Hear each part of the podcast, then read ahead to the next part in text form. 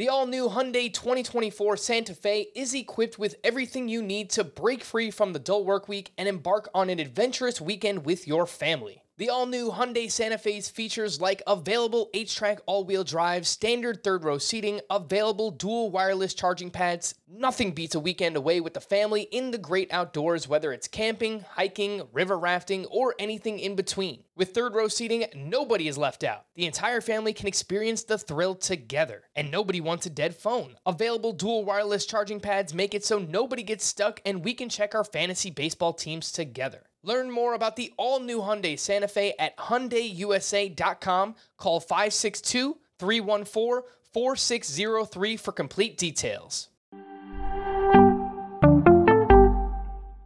Welcome to the Fantasy Baseball Today podcast from CBS Sports. High drive, center field, hit the wall, grand slam. This is magnificent. Got a fantasy question? Email fantasybaseball at cbsi.com.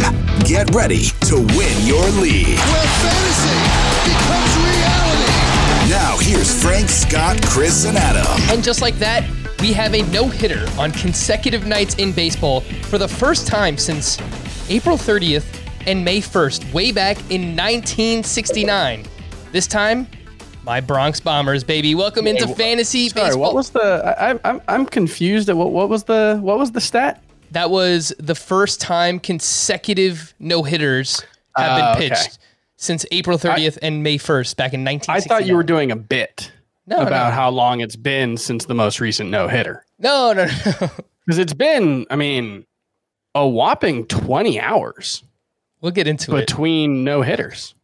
We'll uh, we'll talk about that on, on more of a macro level too, because I don't want to take anything away from Corey Kluber. The guy has been through a lot the past couple of seasons, and you know we were kind of dismissive of it last night with Spencer Turnbull. So I, you know, I apologize to you, Spencer Turnbull. We should give you more credit because I still think it is something that is tough to do to throw a no hitter. Is it easier now Oh, than yeah. ever before? Sure. But it still is an achievement, and, and we should look at it that way. So, uh, welcome into Fantasy Baseball today. It's Thursday, May 20th. Frank Stanfield joined by Chris Towers. A few other things we have to talk about today starting pitchers who bounced back, early round hitters who have struggled.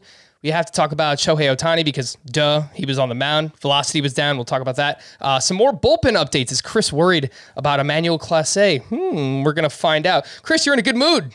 You came in here today singing some Rick Astley, Never Gonna Give You Up. Yeah, yeah. I, was um I was playing Warzone right before the game started, and that's one of the songs that plays when you're in a car in that game. so it just stuck in my head. Never gonna get, never gonna get. That is Give awesome. Reminds me of my uh, Grand Theft Auto Vice City days, way back in the Oh, day man. when you're Just driving around and, and they're playing All the awesome soundtrack. 80s music or, or whatever they're playing. I, I should have I should have been this age in the 80s, Chris, but uh, we'll save we'll save that for another day. Let's talk about Corey Kluber, the Klubot. He throws the sixth no hitter in baseball this season. Only reason I say six, Chris, is because the MLB is not recognizing Madison Bumgarner's seven inning no hitter. So you can argue it, but Yeah, there have been know. seven no hitters this season. Sure. Um, and the second one in two nights, of course. Uh, but before we get into Corey Kluber specifically, let's just talk about no hitters in general because I saw an awesome stat that you put out last night, Chris. Uh, so let's talk about it from just like a macro level, like what's going on in baseball right now. Obviously, we know there are more shifts than ever before. BABIP is down. There's more strikeouts, and that's why we're seeing more no hitters. But what was that awesome stat you had yesterday on Twitter? Yeah, so this was yesterday, I, I believe. The stat was if you count Madison Bumgarner's no hitter as a no hitter, there have been as many no hitters thrown by pitchers in Major League Baseball this season as there have been five hit games by hitters. In the past five seasons, there had been 11 no hitters and 113 five hit games. That's So- insane. I mean, look, some of this is just random. Anytime you're talking about, I mean, obviously, like the results of baseball games are not random individually. You know, each game is the result of the performance of the two separate teams and other factors involved. It's not random. There is, you know, human, uh, you know, human involvement in them. But when you're talking about as a whole, the outcome of every any given game is pretty random. And so anytime you're talking about effectively randomly distributed events, especially like a no hitter, which is very rare. Occasionally, you will have a stretch where they cluster and it doesn't necessarily mean anything. Sometimes things just happen. Um, last year during fantasy football season, I remember there was a point where Ezekiel Elliott had like four fumbles in five games or something like that. And he had, uh, though I, I did like a random distribution thing on Excel and I put his career fumble rate in there. And I just did like, here's what it would look like over a thousand carries. And at one point, it was a totally random thing. At one point, there was a stretch of about 60 carries where he would have fumbled four times just with a completely random distribution. So these th- kinds of things can happen and not mean anything. They mean something right now. It- these these are remarkable achievements. They are like Corey Kluber pitched extremely well tonight. Spencer Turnbull pitched extremely well last night, but what's happening is games that you know, there's always been pitchers pitching extremely well. There's nothing new about that. No hitters seem to be happening more often because hits are happening less often, which is, you know, a very natural uh, conclusion. But the weird thing is they've been clustered around three teams. Cleveland, Texas, and Seattle have all been no hit twice now. That is Um, also very weird. And that means that if you pitch against Cleveland, Seattle, or Texas, based on the results so far, you have a 5% chance of throwing a no hitter. There is something random about that, but I don't think it is meaningless. And I don't want to say it's not impressive, and I don't want to say, I don't want to take anything away from it. But what I will say is, I was watching Lost tonight with my wife. We're almost through uh, season six. I got the notification Corey Kluber has a no hitter through eight innings. And we just kept watching the episode.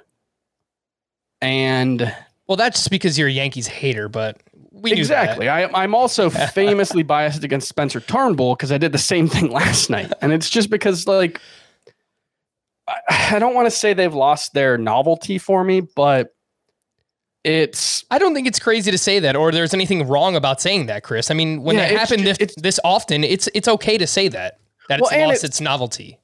if it was happening this often, but it was just because like six different pitchers had just been so freaking locked in. But it's happening this often, at least in part because of changes to the offensive environment around baseball.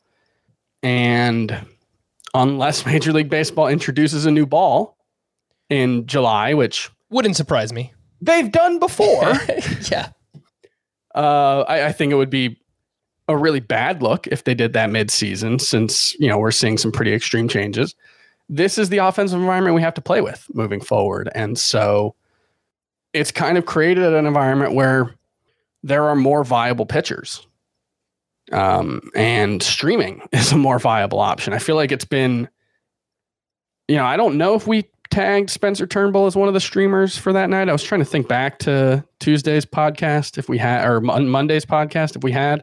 I'm Um, not sure either. but it definitely feels like, you know, kind of every night there's a streamer or two who just has like a random great performance in a way that hasn't necessarily been true. And maybe that's just what we're dealing with now is that there's just more options at pitching. Yeah, I mean, my one of my biggest takeaways there is which you mentioned the three teams that have been no hit twice already: Cleveland, Seattle, and Texas. Those are teams that you should be streaming your pitchers against. If you know, not everybody has got off to a great start in pitching this year. In terms of if you play in a roto league or if you're struggling in a points league, you know, it was it's very likely that you have a rotation that includes Luis Castillo and Charlie Morton and Kenta Maeda and Kyle Hendricks. And if that's the case, then you're struggling at pitcher.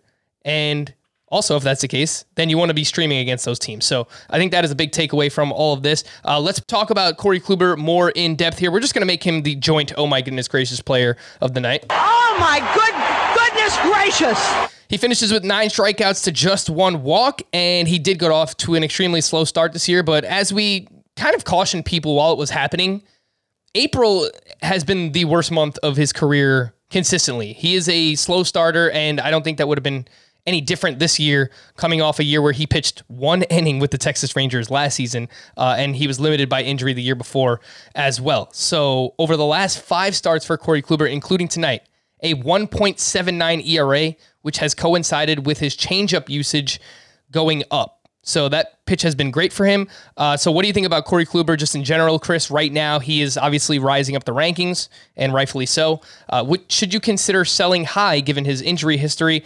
And for some reason, even after the start, he has a 4.17 xFIP, which when I when I dive into the numbers, I really don't see it. The walks are kind of high, but he gets an okay amount of ground balls. The swinging strikes are very high. Uh, if you're just looking at performance, guess- I don't think you should sell high. But tell me what you think about Kluber.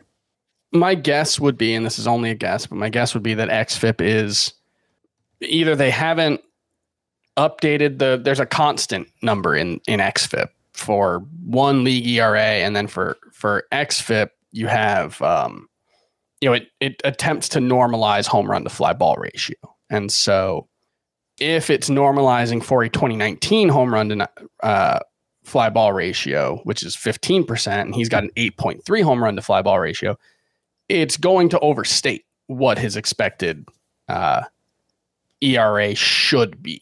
It, it's worth noting the league XFIP is 4.07. So right in line with the league ERA, which is 4.07.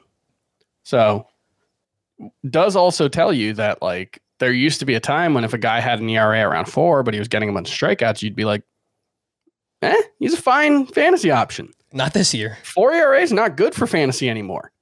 Three five ERA is just pretty good. It's not going to get you anywhere close to first place, at least so far. Um, so I'm I'm a little less bullish.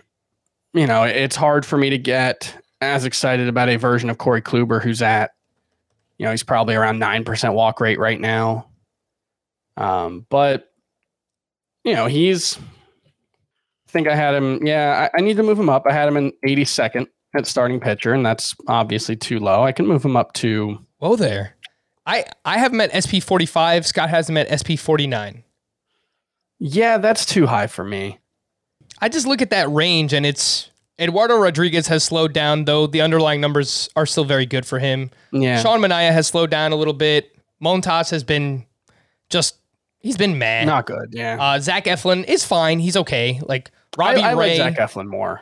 uh, Robbie Ray has been pretty good. Uh, but I like a lot, Robbie Ray a lot more. I feel I think Robbie Ray has made some real changes that are benefiting him. Sure, sure. No, I, that's fine. But I just think that if if Kluber is healthy, which he's shown to this point, he's you know he's not Cy Young Kluber from two, three, four years ago. But can he be eighty percent of that, eighty five percent of that? That's that's a top fifty, maybe even a borderline top forty starting pitcher. So Yeah, I, I'm slotting him in at 57, but I could be, I could be talked into higher. I could, you know, it- it's the kind of thing. I feel like a broken record at this point, but the specific ranking doesn't matter so much to me right now because we're still adjusting to this new offense environment and what it means, and so it's a lot harder for me to. uh, It's a lot harder for me to have a strong opinion about where anybody fits in right now just because I don't know how much of what we've seen is for real. I don't know how much of guys who are struggling is just they're getting used to a different ball with different seam heights or whatever. You know, Mhm. it's it's it's really hard. It's too early to say in the season anything definitively really especially because like with Kluber, he's changed his approach so much this season. You said he's throwing his changeup a ton more. Um, yeah, I mean, that hasn't historically been a great thing for him. yeah, he's Um, kind of reinventing himself, which Yeah. we've seen. And anytime that happens, my concern is always what does it look like? Like he's made the the counter. He wasn't being effective early. Hitters were hitting him hard. He's made a counter now. Mhm. What does the counter to that counter look like? So far, you know, tonight was great. He gave up what four earned runs in his last start. I'm still inclined to be pretty skeptical of him. Yeah, he had uh, four earned runs in his most pre- in his most recent start, and six strikeouts, three walks, and the one before that. So it's like two really good starts in his last four. One pretty meh one. One that was okay. I think he's good. You know, my, my concerns about him just being finished, those are mostly gone now. Mhm. But you know, we've seen really good stuff from Zach Eflin. We've seen really good stuff from Marcus Stroman. We've seen really good stuff from, you know, I don't really know where to put Zach Allen now, but he's above um, uh, Kluber for now. I, we've seen really good stuff from Jameson Taillon. we've seen really good stuff from a lot of pitchers this season that makes it really, really hard to say any one guy is better than any other guy outside of, you know, the handful of really, really good proven guys. So you would be all right trading him for one of these slow starting middling hitters, Lourdes Gurriel, someone who you like a lot. You would make that I swap, would. Kluber Uh, for for Gurriel. I, I have a hard time seeing Kluber being so instrumental to my success moving forward that I can't move him for a need. Uh, Gurriel, he did go 0 for 4 on Wednesday, but I believe he had Yeah. four multi hit games in a row before this one. So slowly coming on. And I pointed out yesterday, his best month in his career is June. So it looks like Gurriel uh, could be ready to take off. Uh, how about someone like Charlie Blackmon? Would you be all right with that? I think I probably would, but I wouldn't feel great about it. Last one, Josh Donaldson. Spoke about him the Oh, other yeah. day. Yeah. Yeah, I would rather have Donaldson.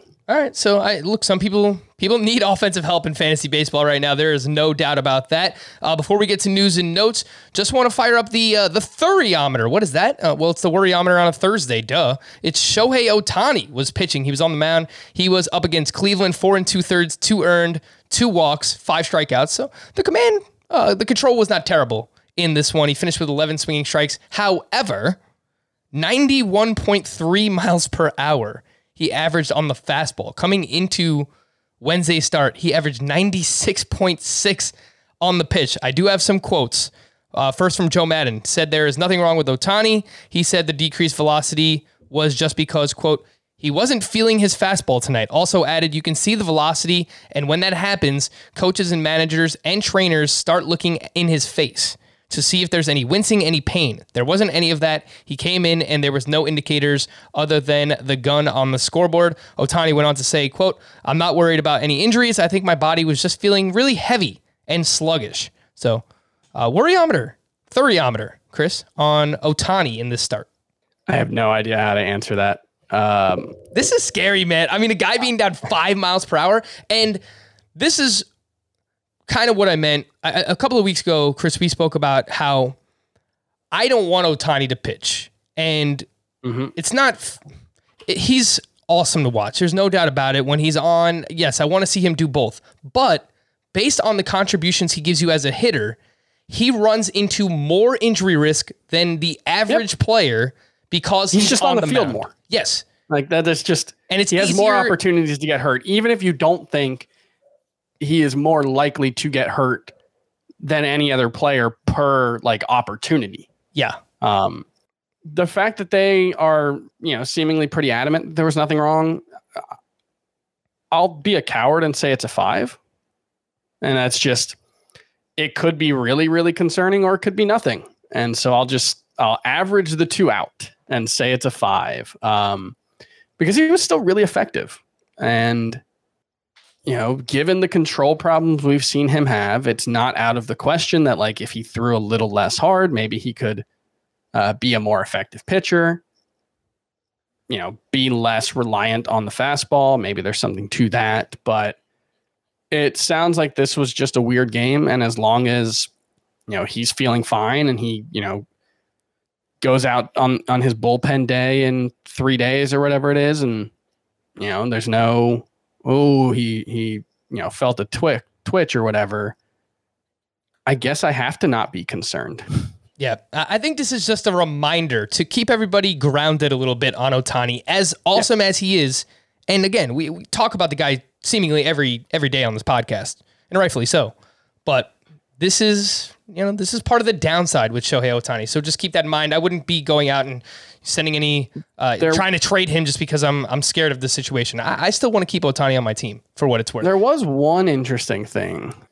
He threw his cutter 32 times out of, or 23 times out of 72 pitches. That's a 32% rate. Coming into this start, it was 6%.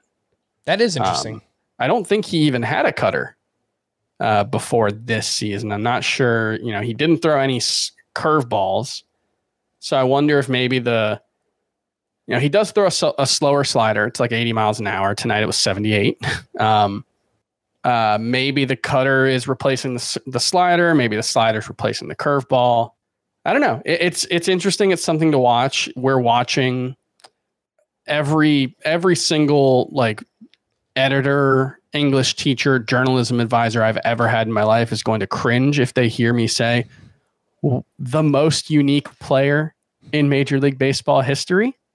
And he's still figuring things out. You know, we're watching in real time this guy who with you know a level of talent we've never seen before figure out what he is.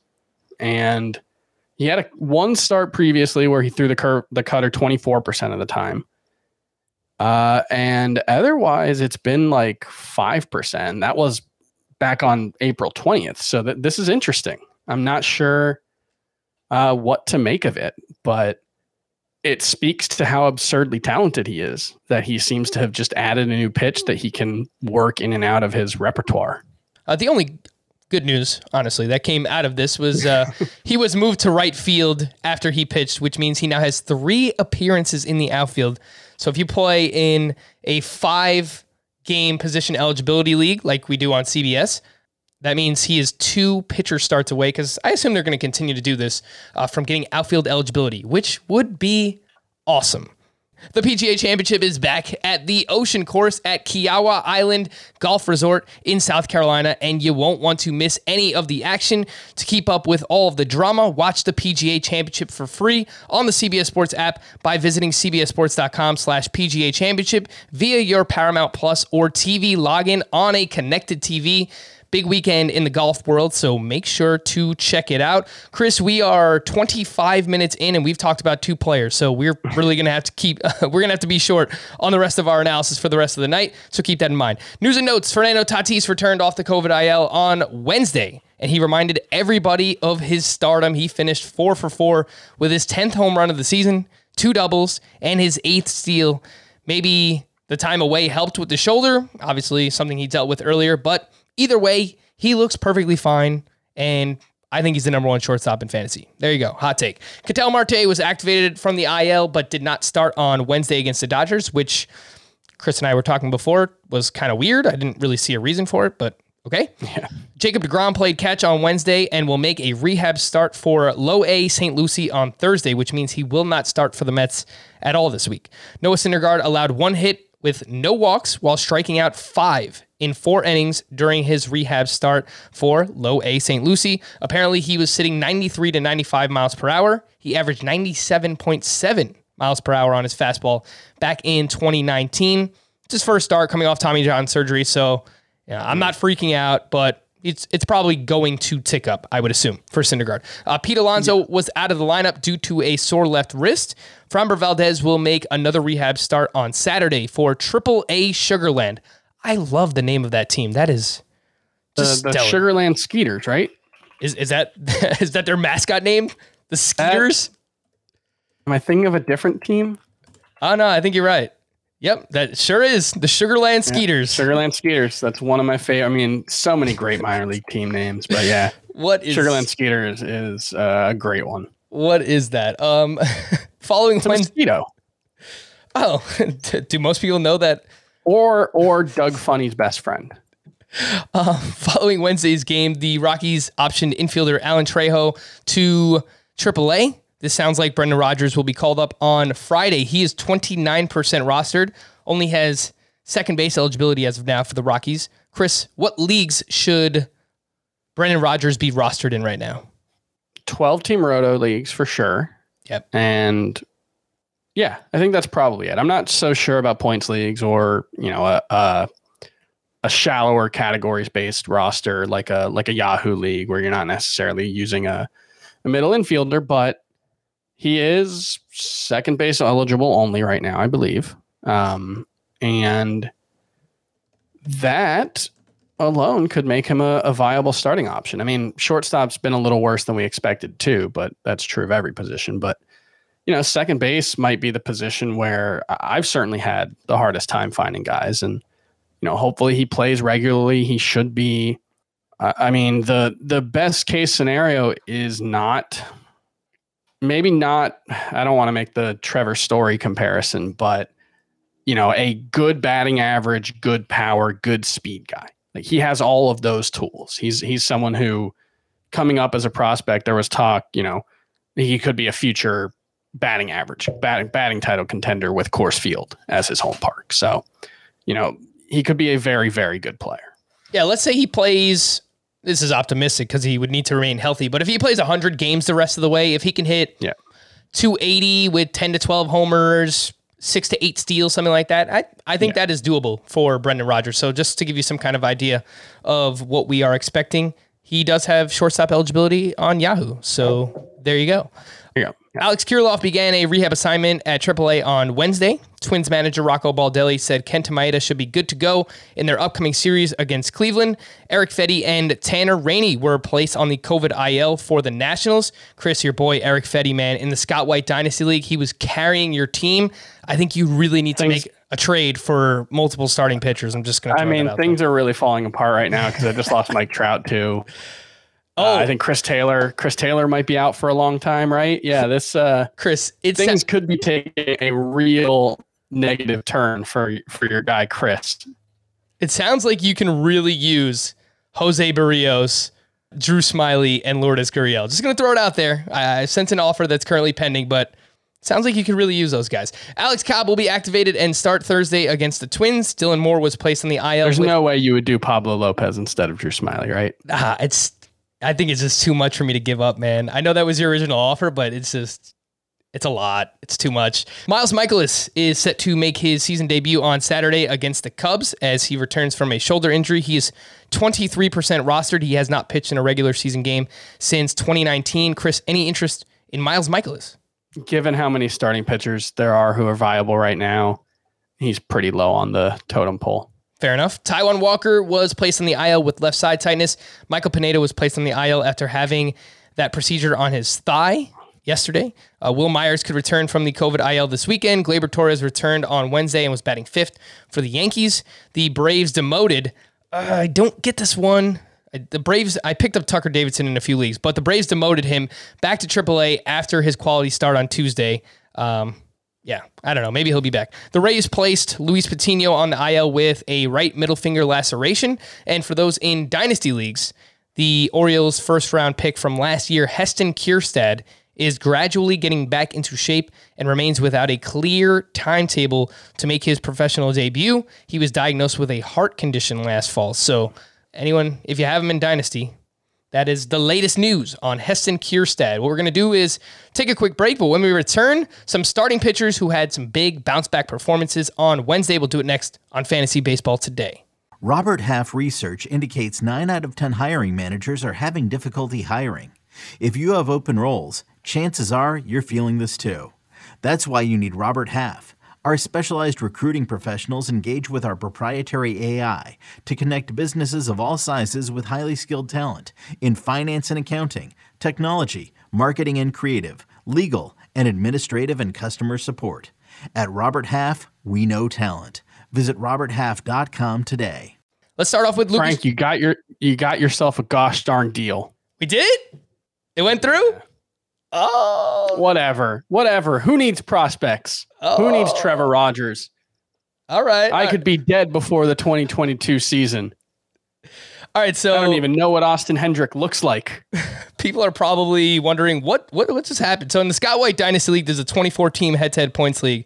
I traded Chris a $15 Jose Berrios, a I think seven or eight dollar Drew Smyly, $8. and a five dollar Lourdes Gurriel for a one dollar Trevor Rogers and Austin Hendrick Austin Hendrick and Brett Baty. and Brett Baty, prospect. who both have their minor league status still in this league. So it's a very compl- complicated dynasty league. It's deep, 24 team head to head points. My team is terrible. That's all you need to know. Uh, it's a rebuilding team. I have Wander Franco, so I'm waiting on that. But uh, Chris is kind of in the thick of things. So nice. I mean, I'm in like third place right now. Yeah, no, you're getting it done, dude. Uh, let's go into Lucas Giolito. He had his best start of the season on Wednesday at the Twins. Eight innings pitched, two hits, one run, three walks, 11 strikeouts, 17 swinging strikes on 111 pitches. And it was a huge bounce back for his changeup. I know that you recently wrote about starting pitchers and uh, their main pitches basically that are struggling. So you could talk a little bit more about that, Chris. Uh, but he threw the changeup a season high 41% of the time. 13 of his 17 swinging strikes came on that pitch for Lucas Giolito. Yeah, and you know the the key thing that has really held him back so far has been his slider. Um, he had a 53% whiff rate with that pitch in 2020. It was just 31% entering this game, and he had been getting crushed by righties. Uh, 866 OPS allowed uh, compared to a 670 OPS, a 680 OPS allowed in the previous two seasons. So that had been a real issue for him. You know, the slider, it wasn't like a knockout pitch. He only got three whiffs on 20 pitches, but three whiffs on eight strikes or swings is a 38% whiff rate and 65 mile per hour average exit velocity. Uh, only two balls in play. So, you know, it's still too small a sample size to say that he's figured something out. But given the track record, I'm pretty confident he's going to be very, very good moving forward. Yep. It looks like the buy low window has closed for Giolito. The walks have been the biggest issue for him this year. He's given up some home runs as well. So still had three walks in this game. I would like to see him short those things up. But the fact that they let him throw 111 pitches, he looked like that ace workhorse that we were all hoping for coming into the season. Again, Lucas Giolito there. Big Joe, Joe Musgrove, baby. He's back against the Colorado Rockies. They were on the road. Okay. It was in Petco Park. Sure. Seven shutout, two hits, zero walks, 11 strikeouts, 18 swinging strikes on 93 pitches for Joe Musgrove. It was his first quality start since April 19th. And I, I think we needed this one, Chris, because some people, their confidence in him was starting to waver a little bit. Yeah. Yeah. I- think, you know, kind of rightly so, given, um, you know, how mediocre he had been really kind of since that no hitter. You know, when he threw 114 pitches, I think, and given how much of an outlier this start to the season was. But um, this was a very good start, even accounting for the fact that you know, the Rockies. I'll just say I'm surprised the Rockies haven't been no hit on the road yet. um, We're getting close. yeah, but no, this is this was a very good start. Um, he's had a bit of bad luck being four and four. That'll that'll hurt you in a points league, but you know, all in all, a very promising start that should make you feel better about him, um, even if you shouldn't have necessarily felt that much worse about him. Same thing could be said for Charlie Morton, who we have been waiting and waiting, much like Luis Castillo, to see something. And we saw it against the Mets, a Mets lineup that is, again, it's barren, lots of injuries, lots of underperformance. Francisco Lindor, we'll talk about him in a little bit, but he's been just awful this season. Anyway, Charlie Morton finished uh, with nine, eight strikeouts over six innings of one run balls, zero walks. It was his first quality start since April 20th. He had 14 swinging strikes on only 79 pitches, which I, I found a little interesting. Uh, nine of those swinging strikes did come on the curve. The underlying numbers all along, they've looked great for Charlie Morton. So that's kind of why we've been pounding the table for him as a buy low, Chris. But after this start, the ERA still stands at 4.60. The FIP 3.89, the XFIP 3.46. So I stand by it. I think more starts like this are coming for Charlie Morton. I haven't moved him outside of like my top 25 or 26. There have been a couple of guys who've moved ahead of him, but for the most part, I haven't really touched him yet. I'm I'm almost positive he's still in my top 30. So I'm I'm very confident in Charlie Morton moving forward. Two other pitchers who bounced back on Wednesday Aaron Civale at the Angels. No Mike Trout in the lineup anymore. So maybe this is a more favorable lineup to pitch against. But he went seven. He allowed two runs, one walk, eight strikeouts. That was a season high in strikeouts and a season high with 16 swinging strikes for Aaron Civale in this one. He has gone six plus innings in seven of nine starts. Zach Eflin bounced back against the Marlins. He allowed two runs over six with six strikeouts. Anything you'd like to add, Chris, on Civale or Eflin? No, I think Civale is probably pitching over his head with a 330 ERA. And I think, um, but I think he'll be a solid starter moving forward. He's him and Zach Plesac still right next to each other in my rankings and forever linked they will be uh, right around the 45 range. And Eflin, I'm pretty sure his peripherals are even better than his 377 ERA. I know, you know that wouldn't be necessary an elite or even very good ERA this season, but 3.00 FIP, 313 XFIP. Uh, I would imagine the XERA is in that same range because it was coming into the start. Um, all in all, very encouraging. I, I think we have not given Eflin his due on this podcast. I have him 49th. I'm not sure why he shouldn't at least be you know, where Civale and Plesac are. I feel like we had we mentioned him recently in a conversation, and there's a little bit of dismissiveness, but he's just really solid, man. He's been weirdly inconsistent as a pitcher, as in like we don't know what kind of pitcher he is because he kind of keeps changing every year, but I think he's good. I think Yeah. that's fair. Yeah, we probably have not given Eflin enough due this year. He has not really changed up the pitch mix much. He's throwing the changeup a little bit more this year, uh, Yeah. but he does have. It looks like he throws five different pitches at least ten percent of the time. So the arsenal is a little bit deeper this year than ever before for Eflin. And the biggest key for him: fifty-seven strikeouts to five walks. This is by far the best control we've ever seen from him. Not that he's ever been a bad control pitcher, but Yeah. uh, 0.78 walks per nine after this start. Last year that was at 2.3. The year before was at 2.6. So just stellar control from Zach Eflin so far this season. Chris, let's take a look at some struggling early round hitters. We've got some emails recently asking about some of these guys, so I felt like it was time to just bunch them all together uh, and, and kind of talk about what our confidence level is in these guys getting back on track. And we'll start with Trevor Story, who went 0 for 4 on Wednesday. The counting stats, they still look fine 24 runs scored, 21 RBI, four home runs. I think that's a little bit low for Trevor Story, but he still has seven steals, so he's helped you out there. Only batting 258. So the batting average and the power in particular, Chris, down a little bit. Doesn't have as much protection in the lineup. Nolan Arenado no longer there. Uh, one of the biggest things I noticed for him, he's got a 776 OPS at Coors Field this season. Yeah. He's got a 978 career OPS in Coors. Uh, so it seems like that's been down so far this season. Uh, what's your confidence level in Trevor Story getting back on track? Uh, on a scale of one to 10, I would say I'm a nine. He doesn't really, like, nothing looks different. He's actually got an identical ex wOBA to what he did last season. It's 10 points behind uh, 2019.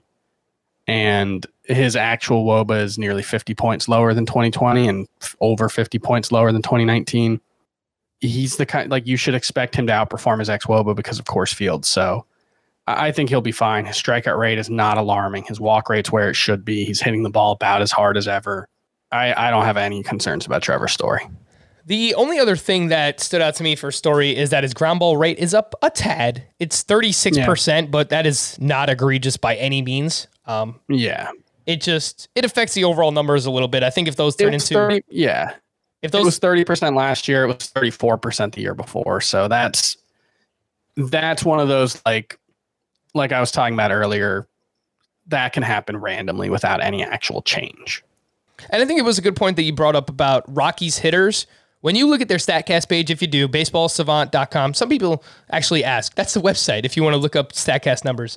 But uh, they're always going to, the expected numbers are always going to be worse for Rockies hitters because I guess the StatCast algorithm just doesn't really factor in Coors Field. It's, you know, It's, it's, just a, it's it's, a really unique hard place. too, I think. it's a unique Yeah. place. I mean, there's just no doubt about it. There's such a that specifically impacts the way the ball moves. You know, that is one of the way, specific ways in which uh, Coors Field, and I think it has the largest outfield in baseball, which is probably also pretty hard to uh, to account for when you're talking about hit probability.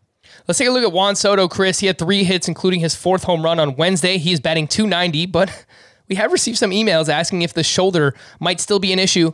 And maybe it is because he usually hits too many ground balls, Juan Soto. But this year it's all the way up to 59%. And not every shoulder injury is create, created equal, but we have seen shoulder injuries sap power and, you know, cause something like this to happen. So, uh, what is your your worryometer on Juan Soto, Chris? I, I think it's got to be like a one, Yeah. just because. Like if we if they came out and said, yeah, his shoulder's bothering him, it's going to be an issue all the rest of the season, I would probably have to be a little higher. But you know, one, you would think the left shoulder for a left-handed hitter would be less important for uh, their swing. You know, obviously that is something that you could see affecting a, a hitter's launch angle, but you know, and just thinking about how you swing, I feel like that would be more. I guess it could. Your back shoulder could impact your ability to get loft. I could see. I guess I could see that, but I don't know. He's mostly still hitting the ball as hard as he ever has. He was never going to be as good as he was last season. That was, you know, a a really, really ridiculously good forty something games for him. but there's no reason to think he won't continue to be one of the best hitters in baseball moving forward. All of his underlying numbers suggest that. Yep. His expected batting average is 315. His expected slug is 545. This is Juan Soto that we're talking about here. And something that I, I say all the time, Chris, about some uh, a hitter who hits too many ground balls is they need to maintain a very high exit velocity on fly balls and line drives in particular. And this season, Juan Soto has a 100.4 mile per hour average exit velocity on those batted balls, which is actually better than it was last year. So I do think more Yeah. power is coming for He Juan is second Soto. in baseball. Yeah. He doesn't qualify for the leaderboard, but he would be just ahead of Rafael Devers if he did at, at Giancarlo Stanton, obviously number one. My boy, Manny Machado, he went 0 for 4 on Wednesday, but he is batting 225 with a 716 OPS. He has saved his season by running more. He has six steals Yeah. already in just 43 games now it is. Uh, he has six home runs. Counting stats still look fine. It's a great lineup, so I, I don't think those things are going to go away. His expected numbers, not nearly as good. And I think, Chris, he's gone back to hitting more fly balls than Yeah. he did last year. Last year, 22% line drive rate. That was by far a career high.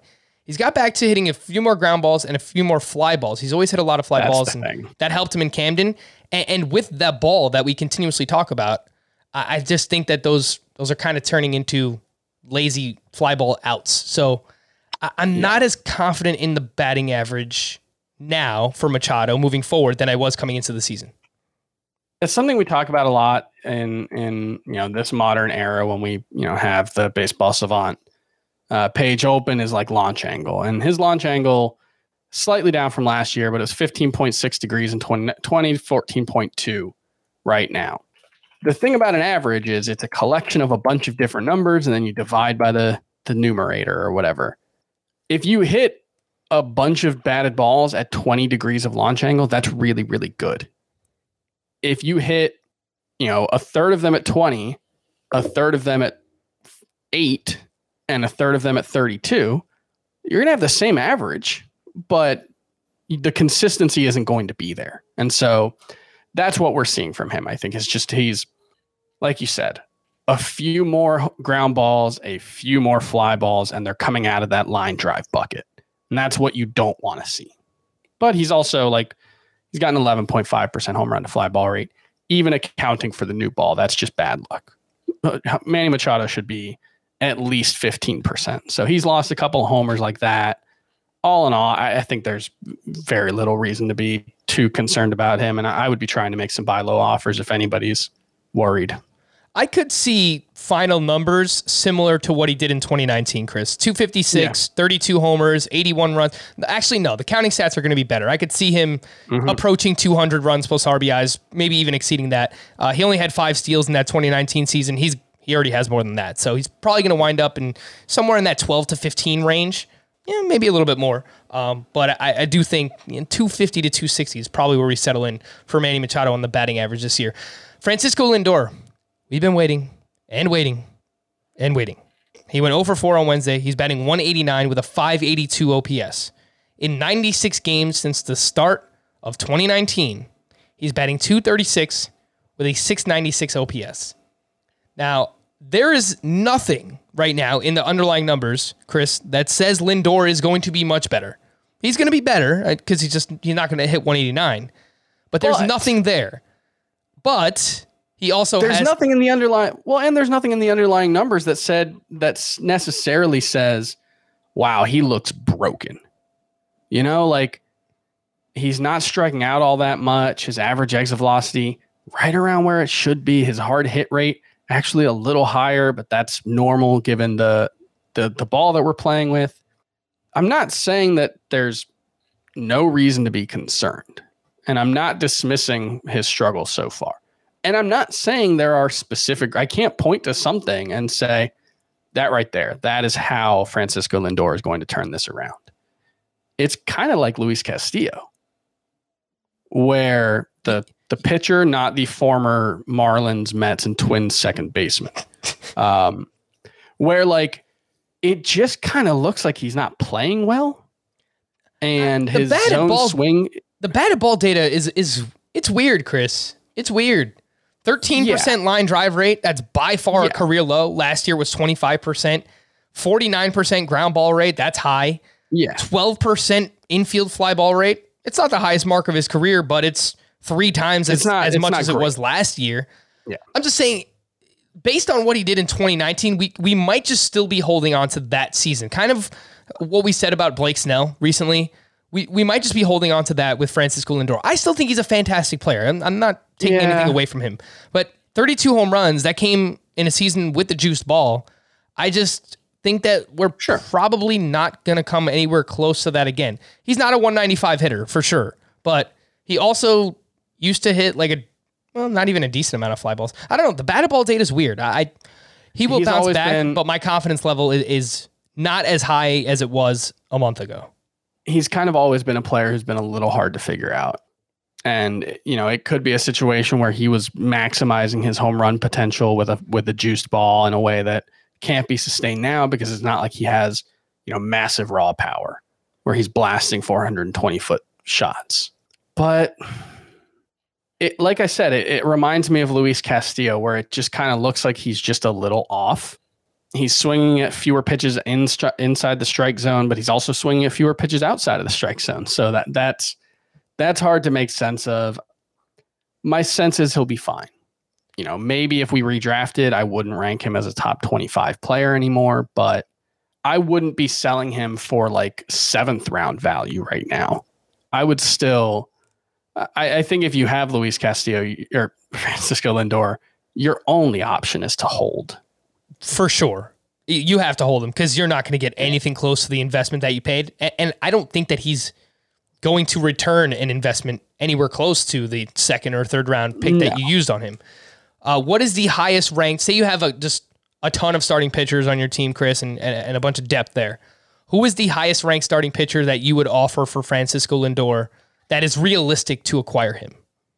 My rankings are very different from everyone else's, so that that's a, a little bit of a hard exercise to do. But Do you think so? Like Kevin Gausman had another great start on on Wednesday, and he's got a sub two ERA. Do you think Kevin Gausman gets it done for Lindor if you sent that trade offer? Would you do it? I think so.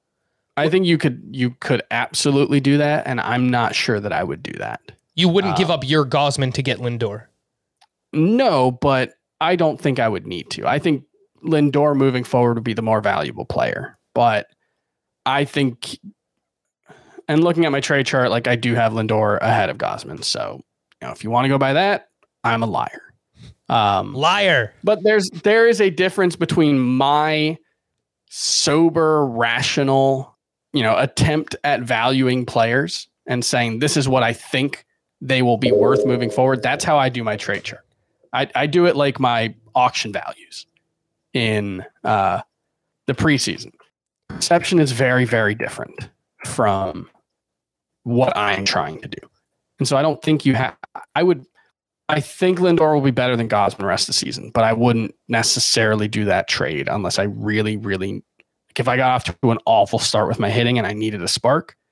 That is the kind of thing that if Lindor does hit, I mean that could that could go a long way to turning your season around. hmm Um, but you know, I don't know. I'm struggling with this question. Would so- you give up John Means? I, I, I again, I would hope I wouldn't have to.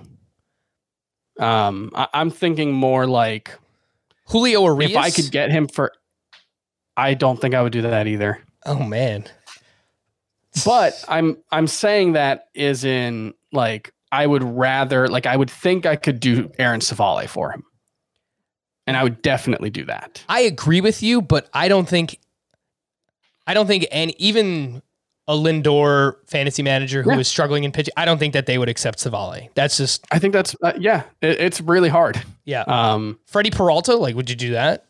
I would do that, yes, because I do have questions about one, how sustainable what Peralta is doing, and two, how many innings he's going to do while while throw while doing it. All right, let's move on. We had a pair of double dongs on Wednesday. Trey Mancini had three hits, and he now leads baseball with 38 RBI. So shout out to Mancini. Got off to a bit of a slow start, but he is really coming along. I moved him inside my top 15 first baseman, inside my top Same. 35 outfielders, and Same. 100% deserved. Trey Mancini looks a lot like the player he was back in 2019. Randy Arozarena also had a double dong. He's now up to six home runs, so he's lagging a little bit there, uh, but he's coming around. And just a reminder, spoke about this the other day. He has lowered his ground ball rate from 67% in April to 41% in May. We hadn't seen that come to fruition yet, but on Wednesday it did, and, it helps playing in Camden Yards, of course. So uh, there you go, some yeah. nice double dongs from Trey Mancini and Randy Arozarena. A few names that might be available on your waiver wire. Do you want them? Kike Hernandez had three hits with his fifth home run of the season. He returned on Tuesday and has led off both games for the Red Sox as expected. 33% rostered. Chris, I don't think Kike Hernandez is like a great player. I just think his lineup context is great, man. Like if you're leading off for the Red Sox, I kind of feel like his roster rate needs to be higher than 33%. He needs to hit better than he has so far is what it comes down to. In in a in an ideal world, yeah, like the the leadoff hitter for the Red Sox should be an incredibly valuable player, but that hasn't really been the case for him so far. If he can, can if he can be a high 700s OPS bat, which I think he's at 767 right now. So if he can be a little higher than that, especially in the OBP, that's that's where you would really want him to be better because 308 OBP, you're not going to get to take advantage. If if anything, that might be a worse spot for him to be hitting in. You'd rather him hitting fifth if he's going to be a 300 OBP 460 slug guy. For some because reason, he's not going to. Yeah. Go ahead. Uh, finish your point. Oh, he's just he's not going to score as many runs as as he quote unquote should from that spot. For some reason, Alex Cora just has so much confidence in him and, and loyalty. Yeah. He's base as long as Kike Hernandez has been healthy this year, he's been in that spot. So uh, worth mentioning, the Red Sox only play five games next week. So if you are someone who likes to chase volume, that's not the case for Hernandez. Uh, these two hitters could be available in deeper leagues. Are you interested, Chris? Jonathan Villar has three home runs and two steals over his last seven games. He is triple eligible on CBS, second, third, and shortstop, 28% rostered. Gregory Polanco Went two for three on Wednesday, hit his fourth home run, added three RBI. He now has eight hits over his last seven games, and he even picked up his first hit against a lefty. He is now one for 21 against lefties this season.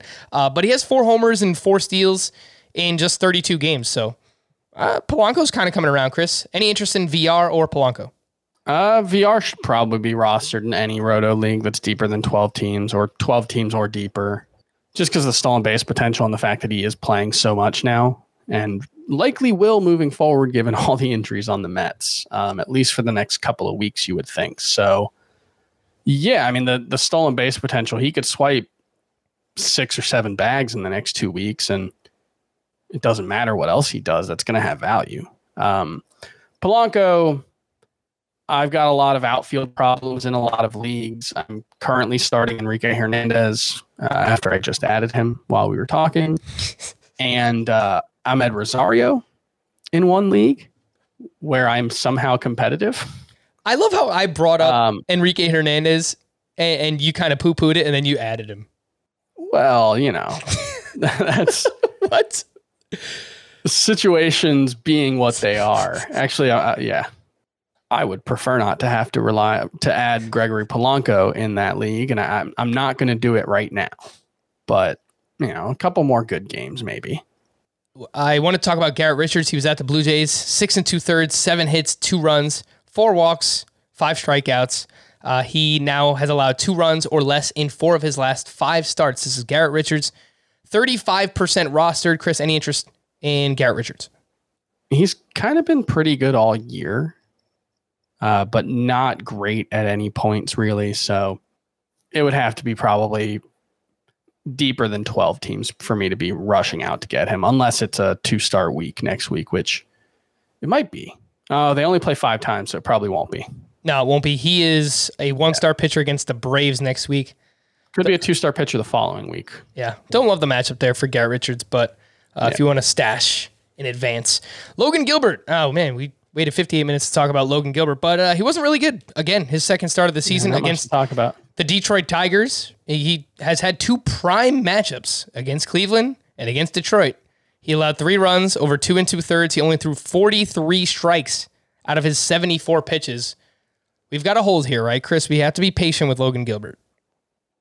Yeah, I think you want to give him some time. It, it the the command wasn't there today. You know, from what I saw, he was having a lot of trouble with his breaking balls, especially. He's got that slider and the knuckle curve. Um, you know, the fastball's you know a little harder than I think we expected it to be coming in. Uh, it wasn't quite as hard this start as it was last time, only ninety three point eight miles per hour, but uh, I I would still be holding. You know, he's outside of my top 60 at starting pitcher right now. Whereas he was someone who probably could have moved up really quickly if he had gotten off to a good start.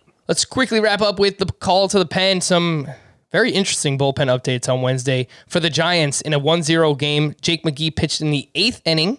Then the Giants scored three runs in the ninth, so it was no longer a save opportunity, but clearly they were saving Taylor Rogers, Tyler Rogers rather, Tyler for, Rogers. for the ninth to face the top of the order. So uh, do you think we are closer to Tyler Rogers just being the guy, Chris, or do you think this is still a matchup based situation because it's Gabe Kapler, yada yada yada? Uh, I think he is the most likely person to get the next save for the Giants. Tyler Rogers. You know, uh, Tyler Rogers, yes. Okay. For the Tampa Bay Rays, Diego Castillo uh, recently returned from injury. He was used in the eighth with a three run lead to face the five, six, and seven in the lineup. Pete Fairbanks was used in the ninth. He converted the save, but did allow a run. Pete Fairbanks is only 17% rostered, Chris. Uh, Diego Castillo's usage has kind of been weird since he's returned from the IL. Do you think they're Yeah. just slowly ramping him up? Uh, who do you think gets the next save opportunity there? Castillo or Fairbanks? I think it's probably Castillo. You know, I'm not. Did Fairbanks even get half of the saves when Castillo was out? No, I, he didn't I get a single. He didn't get a single one. Yeah, so I I, I think Castillo's got to be the choice. I mean, he might not be, you know, maybe you take the field over him for the first one, Yeah. but uh, I would say he's most likely to get most more of the next five or ten.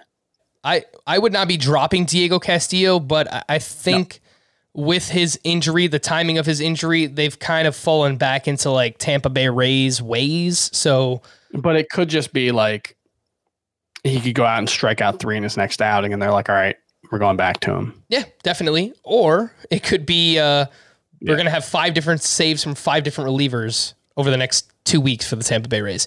For Cleveland, I don't know, Chris. I don't know. Is it happening? Emmanuel Clase. He was used in the eighth in a three to two game to face the bottom of the lineup, eight, nine, and one in the order. James Karinchak used in the ninth for the save, his second save in as many days, and Emmanuel Clase did, was not used last night, and he hadn't pitched for like four days before that. So he was available. Is it is it happening? Is Karinchak becoming the closer here? Seems like it might be. You know, I, I Yeah. can't say for sure. And after the game, Terry Francona did give Emmanuel Clase the vote of confidence. Uh, he did say, you know, he is our closer, but there was something about like there were lefties coming up or or something. I, I don't know exactly. I don't know which one of them is better against lefties. This is an amazing problem for the Cleveland Indians to have. I think Bryan Shaw has also been really good for them, kind of out of nowhere. Um, they've got a really good bullpen. Yeah, Bryan Shaw has an ERA below two. It's a pretty terrible situation for fantasy players unless they're willing to just give Karinchak the job. That would be bad for me with all of my shares of Emmanuel Clase.